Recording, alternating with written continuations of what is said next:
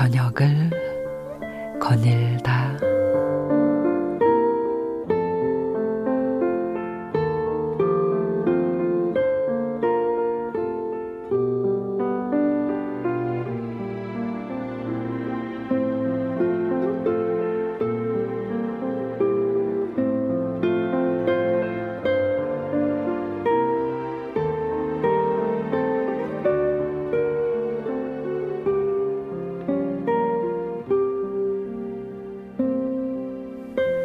영화 베른의 기적은 독일의 축구 영화로 1954년 스위스 베른에서 개최된 월드컵이 무대이고 이야기의 주인공은 12살 소년입니다.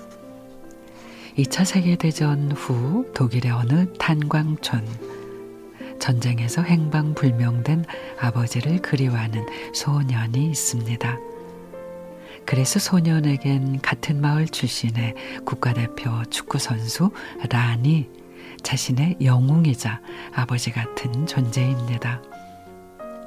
헝겊 누더기를 뭉쳐서 만든 공을 차던 시절이었지만 소년은 축구에 대한 열정을 불태우며 월드컵을 기다렸죠.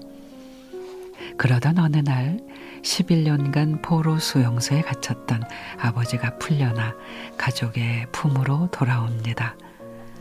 심신이 피폐해진 아버지는 매사에 의기소침할 뿐 삶에 애착이 없었고 오히려 가족들과 불화만 깊어갈 뿐이었습니다. 자신에게 맞고 오는 소년에게 아버지는 차갑게 말합니다. 독일 소년은 울지 않아. 그리고 시작된 월드컵. 우여곡절 끝에 독일 팀이 결승전에 진출하자 냉담하기만 했던 아버지는 아들을 데리고 베른으로 향합니다. 베른에 도착했을 때 독일 팀은 패색이 짙었습니다.